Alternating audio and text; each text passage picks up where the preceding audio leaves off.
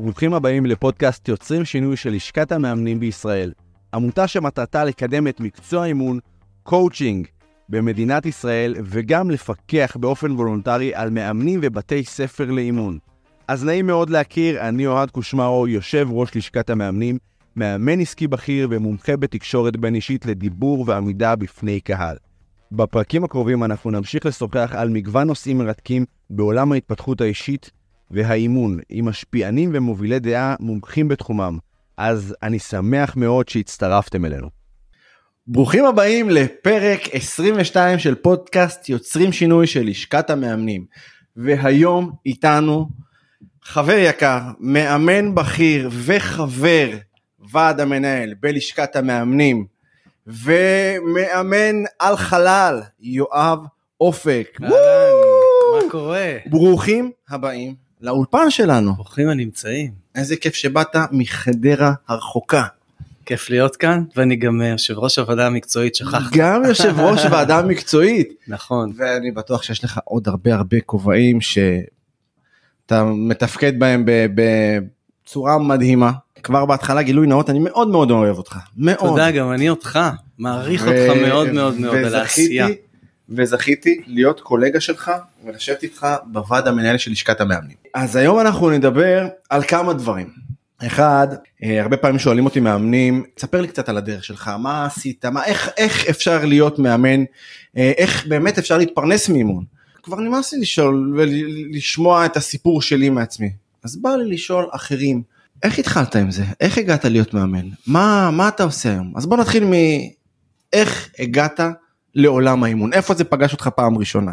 טוב, אז אני דוגמה לזה שמשברים הם אה, מנוע לצמיחה. אה, אני הייתי איש עסקים, היו לי שני עסקים מאוד מצליחים, היו לי נישואים טובים, משפחה נפלאה, שלושה ילדים שכמובן מאז ועד היום. טפו, טפו. טפו טפו. אבל אה, יום אחד מצאתי את עצמי בתהליך גירושים, ובעקבות זה זה הגיע גם למצב שהעסק שלי התרסק. ובעקבות זה מצאתי את עצמי ממצב כלכלי וחיים נפלאים מוצא את עצמי ככה כמה חודשים גר אצל אמא ואבא. וואו. ו- באיזה גיל זה היה? זה היה בגיל בשלהי גיל 30 גיל 30 פחות או יותר. ויום אחד אה, ואני ככה הייתי בתהליכי לימודים עזיבת לימודים פסיכותרפיה הייתי ככה בין בין אה, מקומות. ואז יום אחד אמא שלי אמרה לי אולי תלמד אימון? אמרתי לה מה זה אימון? היא אמרה לי במכון אדלר פותחים איזה מסלול אימון וכן הלאה. ואז אה, הסתכלתי ככה בפרסום ואמרתי יאללה. הגעתי למפגש הראשון בהנחיה של המדהימות אנבלה שקד ומיאל לויט פרנק אבל אז הסתכלתי מסביבי וראיתי רק נשים ואמרתי לעצמי יואב זה לא בשבילך בהפסקה אתה אומר תודה רבה. המשפט שאנבלה שקד אמרה על התמסרות ונחישות ויציאה מאזור הנוחות גרם לי להמשיך. סיימתי לימודים במכון אדלר לאחר מכן הצטרפתי לסגל אבל אז נטשתי כי ראיתי שאין לי מתאמנים ושזה קצת ככה קשה נטשתי בשלב מסוים החיים הובילו אותי אה, שוב להסתכל במראה ולשאול את עצמי יואב יקר מה אתה באמת אבל מה אתה באמת באמת רוצה לעשות שתהיה גדול ואז הבנתי שזה מה שאני רוצה לעשות להיות מאמן לעבוד עם אנשים להקשיב ללוות לתמוך ונכון צריך לחזור למגרש וכנראה לעבוד קשה וזה מה שהחזיר אותי למגרש וכמובן שיש עוד הרבה מאוד מעבר לזה. וואו. אז, אז מה זה לעבוד קשה באימון? כאילו אתה מאמן מגיע יושב עם מתאמן אה, מנהלים שיחה כי בשורה התחתונה אם אנחנו לוקחים את המוצר הזה שנקרא אימון מוכרים שיחה. להתאמן אצלי אין בעיה בוא אני מוכר לך שיחה. איך באמת מאמן עובד קשה? מה זה לעבוד קשה בתור מאמן? אני חושב שיש פה שני נתיבים שחלק מהמאמנים ובכלל כל אנשי מקצועות הליווי והעזרה שוכחים. אחד זה קודם כל לאהוב אדם ובאמת באמת לרצות להיות במקום הזה שבו אתה עובד עם אנשים מלווה אנשים אוהב אנשים. והנתיב השני שהוא ממש לא סקסי בטח לא עבורי זה נתיב השיווק זה לזכור שכשאתה הופך להיות מאמן אישי אתה הופך להיות בעל עסק עצמאי. זה אחד הדברים שפחות אהבתי, זה אחד הדברים שהיום אני רואה שהסטודנטים והמודרכים שלי פחות אוהבים, אבל זה חלק מעסקת החבילה. וכשהבנתי שיש לי את שני הדברים האלו, שאחד מהם רגל חזקה מאוד, שזה אהבת אדם, והחלק השני, שזה שיווק ופרסום, זה חלק שאני צריך לחזק, אז בעצם התחלתי להמריא. אז איך איך בתור מאמן אה, אה, חדש, צעיר נקרא לזה, כי היית בעל עסקים ו- ו- ואז אתה מתחיל הכל מההתחלה. אתה צריך למכור את עצמך, אתה לא מוכר מוצר של מישהו אחר או איזה, אתה צריך למכור פיזית את השיחה איתך. נכון. איך, איך עושים את זה? קודם כל עליתי על המגרש ואימנתי ואימנתי ואימנתי והייתי מאמן גרוע ומזעזע ואחר כך נתתי לעצמי כל מיני סתירות על כל מיני טעויות שעשיתי אבל הבנתי שאין ברירה. כמו שרופא, משפטן וכל איש מקצוע מתחיל ועושה טעויות, זה חלק מההתנסות. אז פשוט המשכתי לאמן, הצעתי לכל מי שמוכן שאני אאמן אותו לאמן אותו, התחלתי כמובן לפרסם, ובנתיב נוסף התחלתי להתנדב. לעשות הרצאות בהתנדבות, ליצור קשר עם אנשים, לעשות כל מיני הרצאות אורח בכל מיני מקומות שאולי אני אספר עליהם גם בהמשך, ופשוט להיות על הבמה, להיות על הבמה. במקביל הצטרפתי למקום שאני נמצא בו עד היום, בעצם זו הייתה עמותת דרייב, שהיום זה כבר מכון דרייב, אמ, וגם שם שילמתי על הכשרה ורעדה לי היד ששילמתי על הצ'ק, אבל הבנתי שזה חלק מהכניסה למים, כמובן שהרווח העצום שהיה שם זה פשוט שוב לעמוד על במות, להתנסות, לדבר עם אנשים, להסתכל על עצמי, וכל הזמן דרך ניסוי וטעייה להיות קצת יותר טוב. אתה אמרת שאתה אה, עבדת בהתנדבות. זה, זה מה שאני שמעתי. אני כן. לקחתי על עצמי עבודה בהתנדבות. למה, למה לעשות את זה? אתה צריך להביא פרנסה הביתה. אה, נכון, אבל אה, כמאמן מתחיל, אז, בטח היום, כן. לא הייתה לי כל כך עבודה. Mm-hmm. וכדי להיחשף, כדי ליצור את הקשר עם האנשים הנכונים, ושוב, פשוט כדי להתנסות, זה לעמוד על במות זאת זכות מאוד מאוד גדולה. Mm-hmm. היום כשאני מנחה קורסי אימון, כשאני מנחה קורסים בכלל, כשאני מעביר סדנאות, אני לא סתם מעביר סדנאות אה, ברמה טובה, לא סתם אני, אני מצליח בהעברת סדנאות וקורסים, זה בגלל שיש לי הרבה מאוד ניסיון. ואם לא הייתי עומד על במות ומתנסה שוב ושוב, אז כנראה לא הייתי שם. ובתור מאמן שכמו שאמרת עבד קשה ועשה דרך וקראת את עצמך על אימונים פחות טובים שעשית ברמה האישית המנטלית מה המחירים שמאמן או אתה שילמת. קודם בוא לפני הרמה המנטלית בוא נדבר על הרמה הכלכלית שהיא לא פחות חשובה אוקיי? תקופה שבה יש לך שלושה ילדים והיו לי לא מעט אה, אתה יודע כמו כולנו אה, נתיבים שהייתי צריך אה, לשלם עליהם ולקחת עליהם אחריות. אז ברמה הכלכלית הסתפקתי במועט. הבנתי שכרגע היא נותן כמה שנים של אה, אה, הכנסות נמוכות יותר לטובת ההכנסה החשובה יותר שזה ההכנסה המקצועית שלי שזה הניסיון המקצועי שלי. הכנסה מקצועית ממש אהבתי את זה ממש הכנסה מקצועית כן. אה, בשאיפה יום אחד אה, להגשים חלום וגם לעשות את מה שאני אוהב וגם להתפרנס מאוד יפה ולשמחתי הגשמתי חלום והיום אני פשוט חי את החלום שלי. איזה יופי קודם כל אני מאחל לך ש... שתמשיך לחלום את זה ושלא תתעורר מהחלום הזה לחלום ולהגשים זה לחלום כשאתה ער. נכון. רוב האנשים חולמים שהם ישנים ממש. אז אני מציע להם אם אתם לא רוצים לוותר על החלומות שלכם תמשיכו לישון. נכון. זה אחד, ושתיים, אם אתם באמת רוצים להגשים את החלום פשוט תתעוררו ות, ותעשו. לגמרי. אז אה, אני מכיר אותך בתור בן אדם שערני לגמרי. אתה כל היום אה, בסביב הנושא הזה אימון גם שמדברים אני מנהל איתך שיחות יומיומיות פתאום המאמן שבך יוצא ואני אומר טוב אני צריך עוד שיחות כאלה יחד איתך. מצד אחד אתה הציפרלקס שלי אתה מרגיע אותי ושתיים אתה אתה מנהל שיחות ברמה יותר ברמה מאוד גבוהה. אתה יודע לגעת בול בכואב הזה. איך איך עושים את זה? איך מפתחים את המיומנות של, אה, של שיחת האימון. אני, אני, אני יודע את זה עליי בתור מאמן, אבל אני רוצה לראות את זה גם מהצד, מהעיניים שלך. איך פיתחת את היכולת, את הרגישות הזאת, את החדות הזאת בתור מאמן? אה, אני חושב שיש פה שני דברים עיקריים. הראשון הראשון ביניהם זאת הקשבה. אה, וכשאני מדבר על הקשבה, זה להקשיב גם לעצמך, אבל באמת להקשיב לעצמך.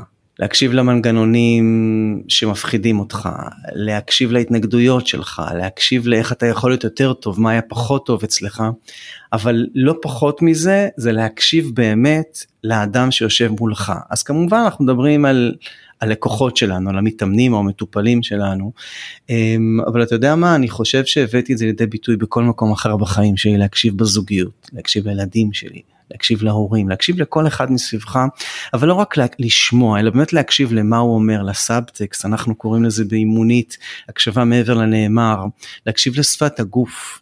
וככל שהקשבתי יותר, למדתי ללמוד את האדם, והיום כשאני יושב מול לקוח, או מול זוג, כי אני עובד הרבה מאוד עם זוגות, אחרי עשר דקות קל יותר לספר להם את הסיפור שלהם והוא באופן מדויק ולא תמיד הם יודעים לספר את זה לעצמם. אתה יודע לספר להם את הסיפור שלהם יותר טוב מעצמם. ממש. אז עם כן. ספר פתוח. סוג של.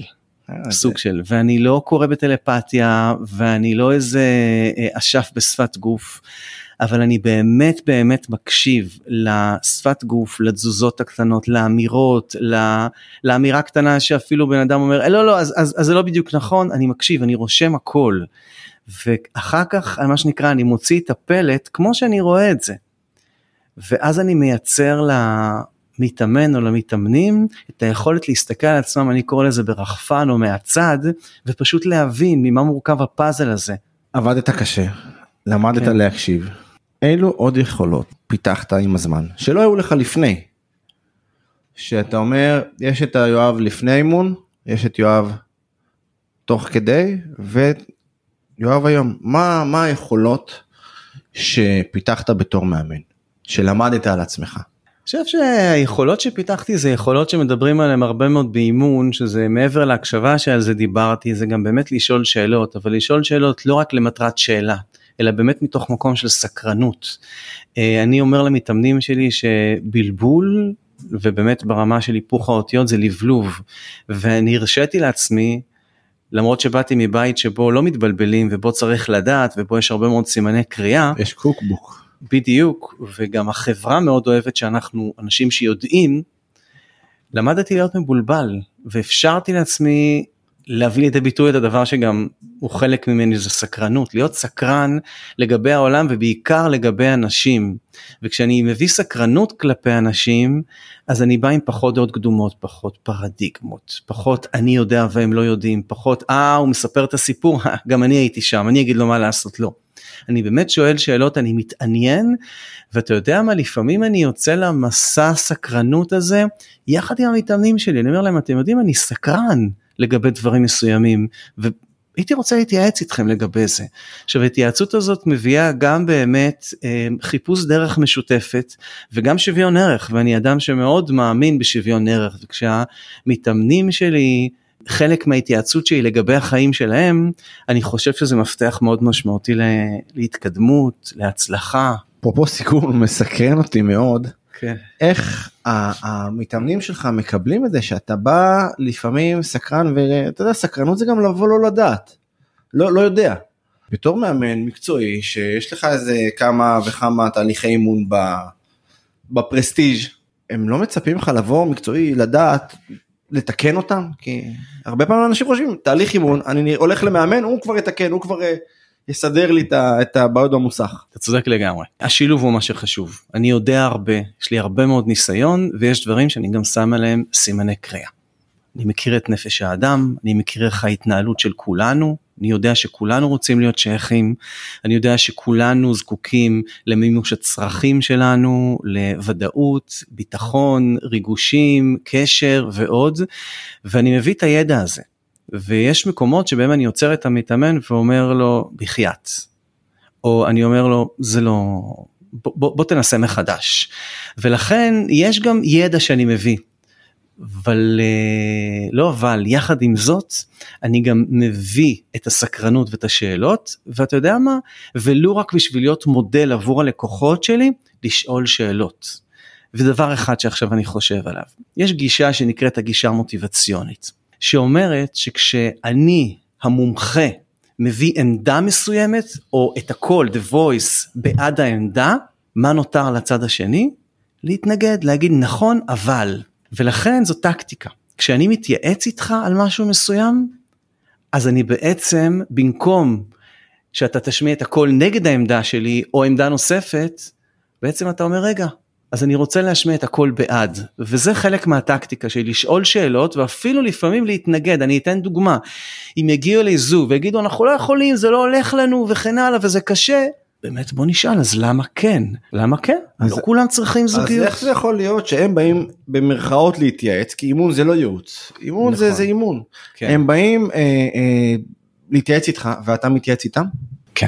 זה לא לא היפוך תפקידים קצת אימון זה תהליך קצר מועד ממוקד מטרה שמה שחשוב שיהיו בו זה באמת פעולות לעבר המטרה אבל הדרך היא האומנות ומה שהמטרה שלי כמאמן זה להניע את האדם ואחד האתגרים של הרבה מאוד מאמנים זה להניע את המתאמן.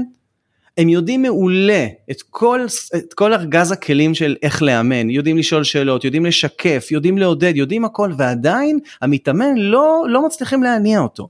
ולכן הטקטיקה שלי, גם להביא ידע, וכמובן את כל הכלים האימוניים, אבל גם את הדברים הקטנים בין לבין, כמו למשל התייעצות, כשאני מתייעץ, אני בעצם רותם את המתאמן. הופך אותו לשותף לשותף. בדיוק אוקיי זו טקטיקה אחת אה, טקטיקה נוספת זה לעתים לשאול שאלות עכשיו שאלת השאלות זה לא כי אני לא יודע אלא כשאני מעלה שאלה אני מזמין אותך מתאמן הלקוח לענות עליה ואז המוטיבציה לשינוי להנאה באה ממך. קודם כל הדהדת לי את ה... אתה רואה יש איזה שתיקה כזאת ולפעמים השתיקות האלה במיוחד בחדרי אימון השתיקות מאמנים אומרים שתיקה זה דבר מעולה נכון. כי יש שם איזה רגע של עיבוד וכל מיני עכשיו. כשאתה מדבר את, ה, את האימון את הדרך שבה אתה מתאמן א' אני רואה ככה דרך העיניים שלך שאתה הופה למדתי עכשיו עוד משהו ו, ועלתה לי עוד איזה תובנה תוך כדי ככה שאנחנו מדברים כי אני בטוח שדיברת אלפי שעות על אימון ומה זה אימון ותוך כדי ראיתי איזה משהו שנוצר ולבלב אם הייתי זבוב על הקיר בחדר אימון שלך מה מה הדבר שהזבוב הזה היה אומר לי מה מה הזבוב הזה היה רואה מה נקרא לזה מבחינת ערכים איזה ערכים יש בחדר אימון. איזה ערכים יש בחדר האימון? כן. אני חושב שהערכים יש בחדר האימון זה קודם כל הקשבה. אני אזרוק כל מיני ערכים, אה, אתה יודע, אנחנו בדרך כלל מבקשים מהמתאמן לבחור חמישה שישה ערכים. אני חושב שבחדר האימון יש הרבה יותר מזה. יש קודם כל ערכים של כבוד. אה, אני לא יודע יותר. יש לי ידע משלי באימון, אבל אני לא מומחה בחיים של האדם. האדם מומחה בחיים שלו, והמטרה שלי, או התפקיד שלי, זה רק כמו פנס קטן, כמו זרקור, להאיר לו מקומות נוספים שלעיתים הוא לא שם לב, או במטאפורה אחרת זה לנקות את האבק במקומות ה...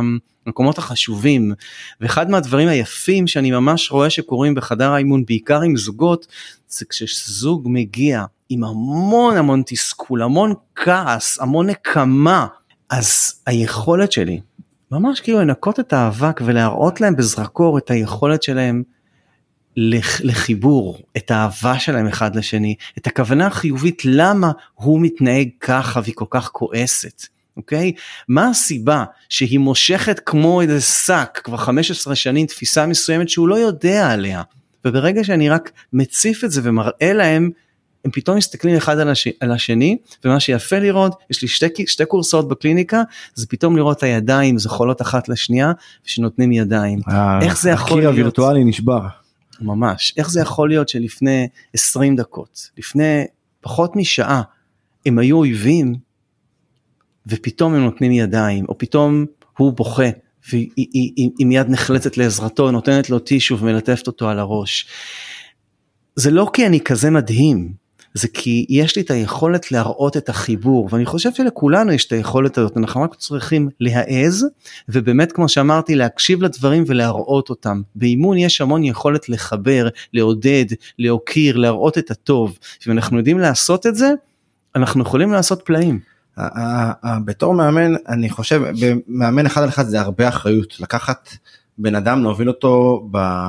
לעזור לו יותר נכון אה, ללכת בשבילי החיים שלו זה, זה אחריות עצומה. עכשיו מאמן אה, לומד בסביבות השנה עם כל הניסיון חיים שלו ואז בהמשך הוא עושה גם אה, השתלמויות ו- ו- ו- והשלמות והתמחויות ואתה עכשיו הזכרת את הדבר הזה שנקרא אימון זוגי.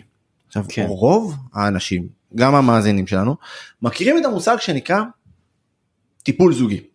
נכון. עכשיו מה ההבדל בחדר בין טיפול זוגי לאימון זוגי כאילו מה מה מה זה אגב זה אחריות כפולה יותר נכון, אחריות הרבה יותר מכפולה. הרבה יותר מכפולה. זה הרבה יותר מכפולה, כי ממש. יש את הזוג ויש את התא המשפחתי שזה הילדים ויש את המשפחה המורחבת ואת החברים וזה תחשוב זה, זה כמו אוטובוס של אנשים מלא אנשים שנכנסים אליך בדמות זוג שמחזיקים מערכת בדרך כלל היא רעועה. נכון, ברוב המקרים. מה ההבדל בין טיפול ש... לאימון? לפני, שאני אענה, לפני שאני אענה על ההבדלים ועל הסוגים אה, של כל, כל, כל מיני תהליכי ליווי זוגי, אה, אני אומר שאני לא הסתפקתי רק בלימודי האימון, אני למדתי גם פסיכותרפיה, במקרה שלי ממוקדת טראומה, למדתי זוגיות, למדתי גישור, אה, ולמדתי עוד הרבה מאוד דברים נוספים מסביב כדי לעבוד בעבודה שלי, כי לימודי אימון הם בהחלט מכשירים אותך לאמן אנשים, אבל אם אתה רוצה להיות מאמן מעולה, אז כדאי שתלמד מעבר לזה, אז זה לגבי uh, הכשרות. אז ככה, יש לנו טיפול זוגי, שבטיפול זוגי בחלק גדול מהמקרים, למה אני אומר בחלק גדול? כי יש כל מיני סוגים, אנחנו חוזרים לעבר, ומספיק שהאדם או הזוג יצא עם מודעות, עם הבנה, עם ונטילציה. ייעוץ זוגי זה שהיועץ הוא בעל הידע, הוא אומר מה לעשות, תעשו א', ב', ג', ד' וכן הלאה. באימון זוגי אנחנו משלבים בעיקר בעיקר שאלות, שיקופים, פעולות, וכשאנחנו עובדים באימון זוגי אנחנו גם משלבים כל מיני כלים נוספים שאני לא קורא להם כלים טיפוליים, אבל אני כן קורא להם כלים שהם כלים אה, שצריך לרכוש כשלומדים על מערכות יחסים, ולכן כשאני עובד עם בני זוג אז אני קודם כל עדיין למרות שאני כבר 16 שנים 17 שנים עוד מעט בתחום מתוכם כעשור מאמן זוגות אני עדיין מתרגש כי כמו שאמרת קודם זה דיני נפשות לא פחות ולא יותר. הכוונה היא שכשאנחנו מאמנים זוג בדרך כלל הם מגיעים בקונפליקט בדיוק אמרתי אתמול לזוג אמרתי להם אתם יודעים אני מאוד אופטימי לגביכם כי יש זוגות שמגיעים עם שבר ויש כמוכם שמגיעים עם סדק וחלק גדול מהמקרים אנשים מגיעים עם שבר ולכן האחריות עליי היא עצומה כי אם אני לא אהיה מספיק טוב ולעיתים אני התחנה האחרונה אז השלב הבא הוא גירושים. אחת לפני האחרונה. כן. סוג של אחת לפני התחנה האחרונה זה, זה גירושים. בדיוק. נכון. זה גירושים ועורכי דין ו- והרבה כאב בסוף לילדים. הרבה כאב לילדים ואני ככה אני אוסיף על מה שאמרת שכשמגיעים לי זוגות עם ילדים תמיד אומר תדעו לכם שאני אתם הגעתם אתם הלקוחות שלי אבל לפני הכל מי שנמצא פה זה הילדים אתה שלכם. מרגש אותי. למה? כן אתה צודק. כן, קודם כל זה הילדים, ולכן אני אומר, אם יעלו פה דילמות או סוגיות לגבי הילדים, אני ברשותכם כבר מודיע, אני מזיז אותם הצידה, אתכם הצידה סליחה, ושם פה את הילדים. כי אני, אני מסתכל על הילדים כמו דגים באקווריום. דגים באקווריום לא בוחרים לא את התאורה, לא את איכות המים, לא את הטמפרטורה, לא שום דבר, הם בעצם, הם לקוחות שבויים. הם לקוחות שבויים, ואלה הילדים. בתיאוריה אדלרנט מדברים על אווירה משפחתית ומערך משפחתי. מערך משפחתי זה סדר הילדים שמאוד משפיע, אבל האווירה המשפחתית זה מה שקורה בבית, שם הילדים גדלים. אם, האו, אם, ה, אם האווירה או היחסים בין ההורים תהיה עכורה או תהיה מתוחה, מה הילדים ילמדו? הם ייקחו את, בדיוק את המודל הזה וגם בבית שלהם ייצרו משהו דומה. לכן האחריות של ההורים כלפי הילדים היא עצומה, ואחריות שלי כמי שמלווה אותם היא יותר מעצומה. אתה מדבר ואני מדמיין אותך בתור בן אדם שמגיע לבריכות ירוקות ו, ומסנן את המים ומפלטר ומוסיף עוד חומרים כי פעם חבר שלח אותי אמר לי תקשיב קפוץ פה ל... יש פה חנות לחומרים לבריכות ותביא לי חומרים לבריכה כי היא מתחילה להיות ירוקה Okay. כן. ואז הבחור הזה מביא לי עוד חומר ועוד חומר ועוד חומר אמרתי תגיד לי עם כל זה אנחנו שוחים? הוא אומר לי זה חומרים כימיים אבל הם לא מזיקים לנו. הם עדיין אה, בגבול ואני מדמיין אותך מוסיף עוד חומר ועוד וקצת מזה ואתה כל הזמן עסוק בלנקות את המים שהדגים הילדים נמצאים וזה וואו. כן. זה סופר אחריות אתה מבין כמה אחריות יש לך על, ה- על הכתפיים?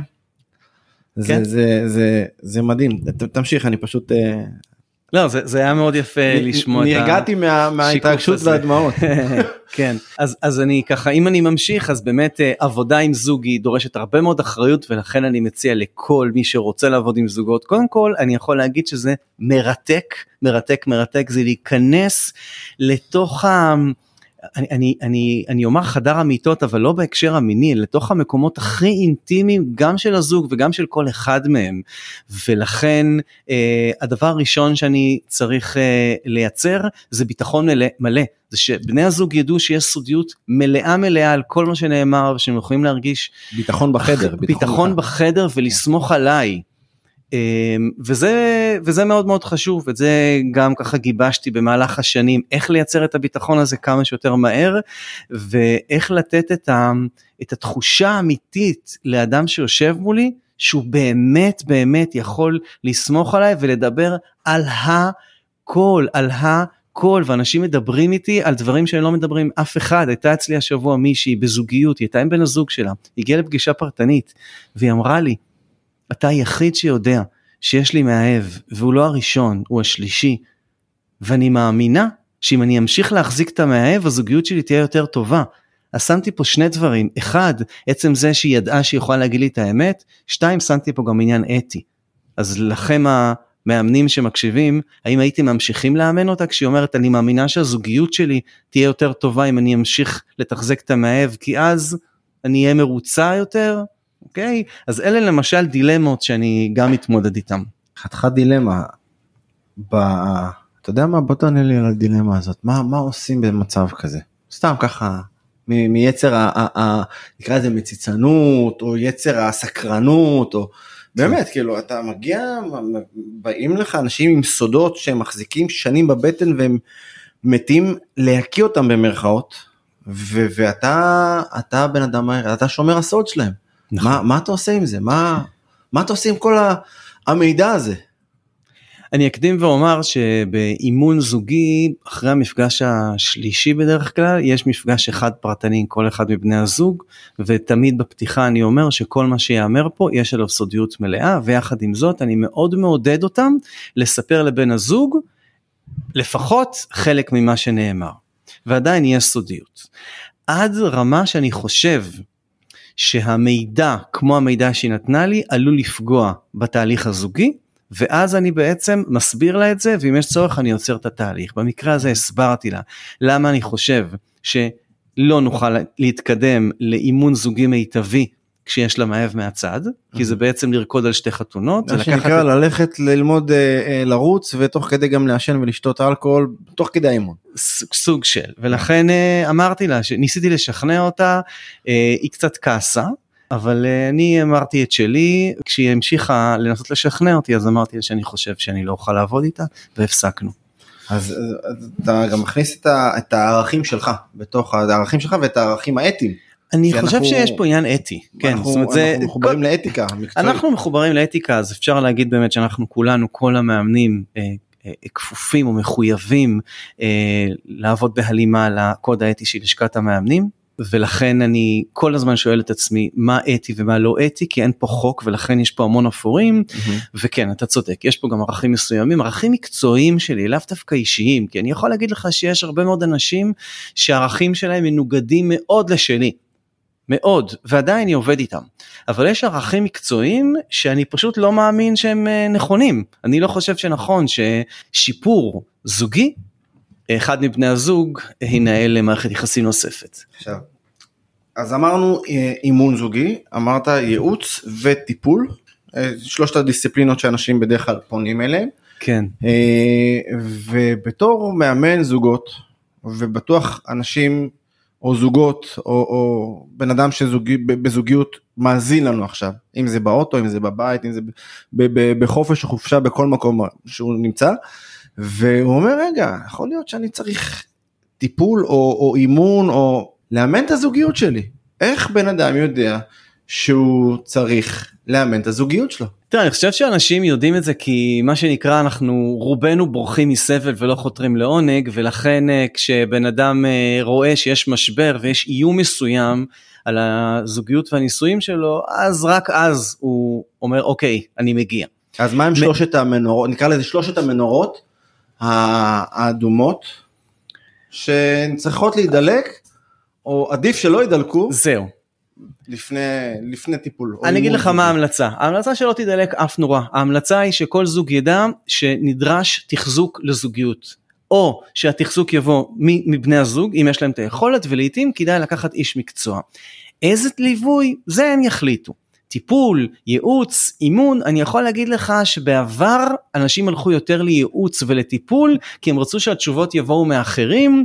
אנחנו הנמצאים בעולם היום והפסיכולוגיה החיובית וזליגמן הביא את זה אלינו, הוכיח אנשים בעיקר היום רוצים לענות לעצמם, רוצים שהמוטיבציה תבוא מהם ולכן אימון יש בו גם פרקטיקה.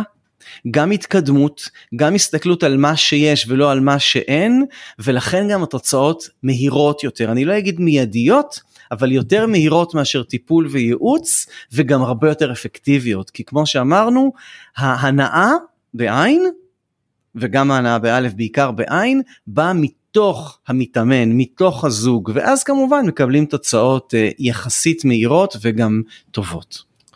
אני אקשה. האם לטיפול זוגי אפשר לבוא לבד? לטיפול זוגי אפשר לבוא לבד, אתה מדבר על טיפול או אימון? אימון. האם, סליחה, האם לאימון זוגי אפשר להתאמן לבד? אני רוצה לאמן את הזוגיות שלי, אבל הבת זוג שלי או הבן זוג שלי לא רוצים לבוא איתי. אפשר בהחלט, אפשר לאימון זוגי, אפשר לבוא גם לבד וגם ביחד, וקורה הרבה מאוד פעמים שלאימון זוגי רוצה, רוצים לבוא רק אחד מבני הזוג, וזה בסדר גמור. מגיעים, מגיע אחד מהם, אנחנו בוחנים את הדברים, מדברים עליהם, ואם יש צורך, אז אנחנו מביאים את בן הזוג השני. קרה לך מצב שבא בן אדם ואומר תקשיב אני מאוד רוצה טיפול זוגי אבל הבן זוג שלי או הבת זוג שלי הם לא רוצים לבוא. מה, מה, מה קורה במצב איך איך איך זה איך זה מתבצע מה תראה, אני אגיד לך מה. אני מאמין שאם בן הזוג לא רוצה לבוא, אז, אז לה, לה, לה, להניח לו. אנחנו לא רוצים שאף אחד יבוא בכוח. אבל כשמגיע רק אחד מבני הזוג והוא עושה את השינוי, ברוב המקרים, ברוב המקרים זה מהדהד וגם בן הזוג שלא הגיע מתחיל לראות את השינוי ונרתם לזה.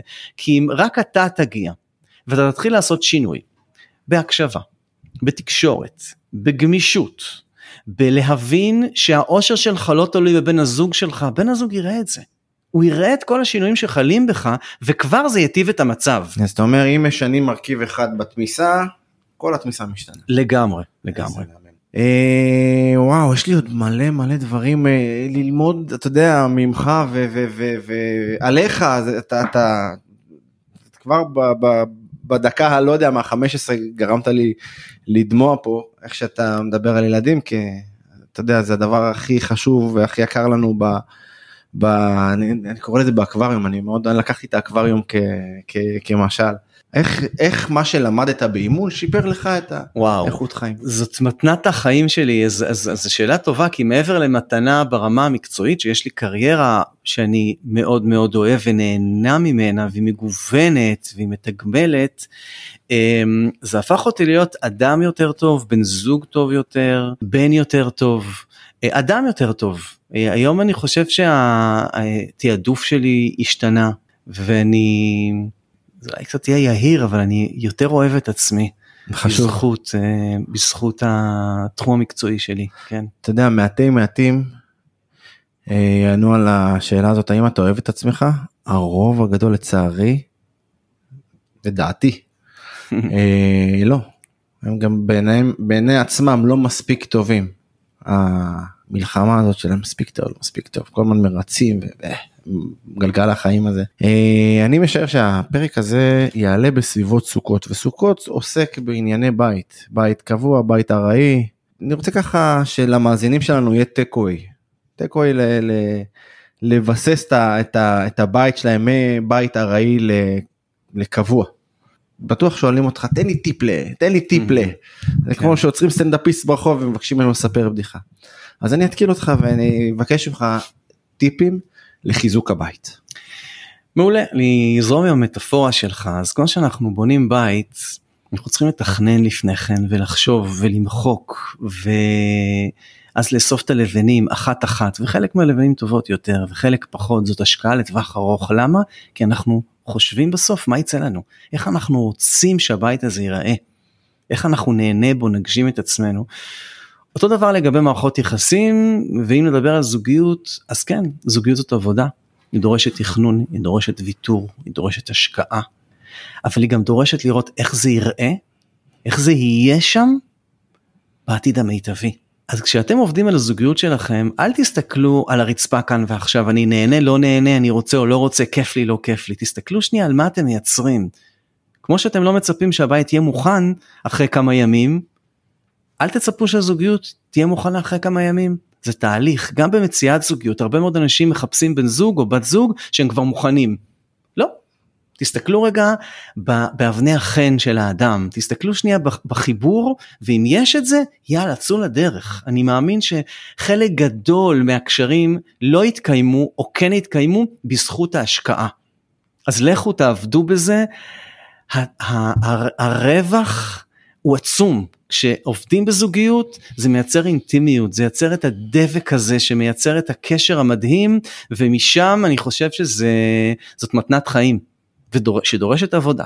כמו בית שדורש תחזוק, גם זוגיות וגם כל מערכת יחסים. אז uh, דיברת בהתחלה קצת לנקות את האבק מה, כן. מה, מהיום יום, דיברנו על, על לבנים, על אבני חן, דיברנו על הדרך שלך כמאמן. ויואב אה, כבן אדם כי אתה יודע חוץ מזה שאנחנו מאמנים אנחנו גם בני אדם וגם אנחנו לפעמים מספיק טובים או לא מספיק טובים ועוברים כמו שעכשיו עברנו את השיחה הזאת וראיתי את עצמי בכל כך הרבה תחנות שלך ועשיתי כל מיני השלכות והיפוכים ואני רוצה להגיד לך תודה רבה קודם כל על המתנה הזאת שבאת והתארחת ושאתה שותף וחבר. ו... שיהיה לך המון המון חג שמח. תודה רבה רבה אוהד. שנה טובה. איזה כיף. שנה טובה. תודה רבה שהאזנתם לנו, אתם מוזמנים להאזין לנו בכל רשתות הפודקאסט, ספוטיפיי, גוגל פודקאסט ואפל פודקאסט, ונשתמע בפרק הבא.